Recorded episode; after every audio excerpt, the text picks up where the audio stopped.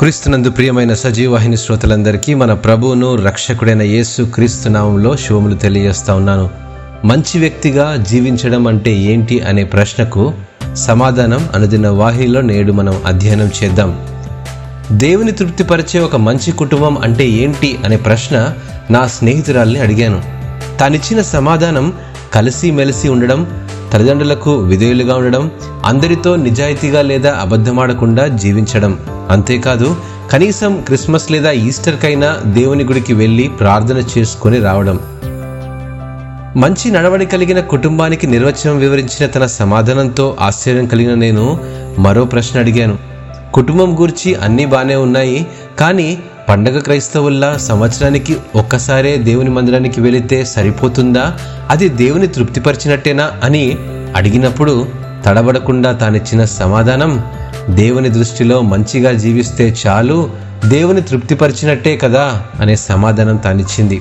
ప్రేమైన వర్లరా సంస్కృతిలో సంబంధం లేకుండా మంచి వ్యక్తిలా జీవించడమే దేవుడు కోరుకునేదని మనలో అనేకులం అనుకుంటూ ఉంటాం. పాశ్చాత్య దేశాల్లోనే కాదు నేడు మన దేశంలో కూడా ఏడాదికి ఒకసారి లేదా ఏదో మనకు కుదిరినప్పుడు మంచి జరిగినప్పుడు లేదా పండగలకు మాత్రమే దేవుని మందిరానికి వెళ్ళి వస్తే అంతకంటే ఇంకేం కావాలి అనుకునేవారు మనలో ఎంతోమంది ఉన్నారు. దేవుని మందిరంలో కాసేపు సమయం గడిపితే లేదా ఆయన దర్శించుకొని వస్తే దేవుని తృప్తిపరిచినట్టే అని అనుకునేవారు ఎందరో ఉన్నారు.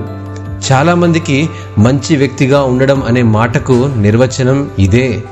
అపోసిన పౌలు ఫిలిప్పీస్ సంఘానికి లేఖను వ్రాస్తూ మూడవ అధ్యాయంలో తన సంస్కృతిలో మంచిగా ఉండడం అంటే ఏమిటో స్పష్టంగా వివరించాడు. పౌలు మూడవ శతాబ్దానికి చెందిన భక్తి కలిగిన యూదులైనందున తన సంస్కృతికి చెందిన నైతికతను అక్షరాల అనుసరించాడు. అతడు సరైన కుటుంబంలో జన్మించాడు సరైన విద్యాభ్యాసాన్ని పొందాడు సరైన మతాన్ని అనుసరించాడు యూదుల సాంప్రదాయాన్ని అనుసరించిన మంచి వ్యక్తి అనడానికి నిదర్శనం అతడు. అంతేకాదు అతడు తలంచితే తనకున్న మంచితనాన్ని బట్టి అతడు గొప్పగా చెప్పుకోవచ్చు అంటాడు. అయితే అతడు ఎంత మంచివాడైనప్పటికీ మంచిగా ఉండడానికి మించింది ఒకటున్నదని ఆనాడు ఫిలిప్పీస్ సంఘానికి తెలియజేస్తూ నేడు మనకును జ్ఞాపకం చేస్తూ ఉన్నాడు. మంచితనము కలిగి ఉంటూ మంచిగా ప్రవర్తిస్తే అది దేవుని తృప్తిపరచడము కాదని హెచ్చరిస్తూ ఉన్నాడు. దేవుని తృప్తిపరచడం అంటే యేసు క్రీస్తును ఎరగడము అని అంటాడు అపోసిన పౌలు ఫిలిప్పి మూడవ అధ్యాయం ఏడు నుంచి ఎనిమిదవ వచనంలో. ఆయనను ఏవేవి నాకు లాభకరములై ఉండెనో వాటిని క్రీస్తు నిమిత్తము నష్టముగా ఎంచుకుంటుని.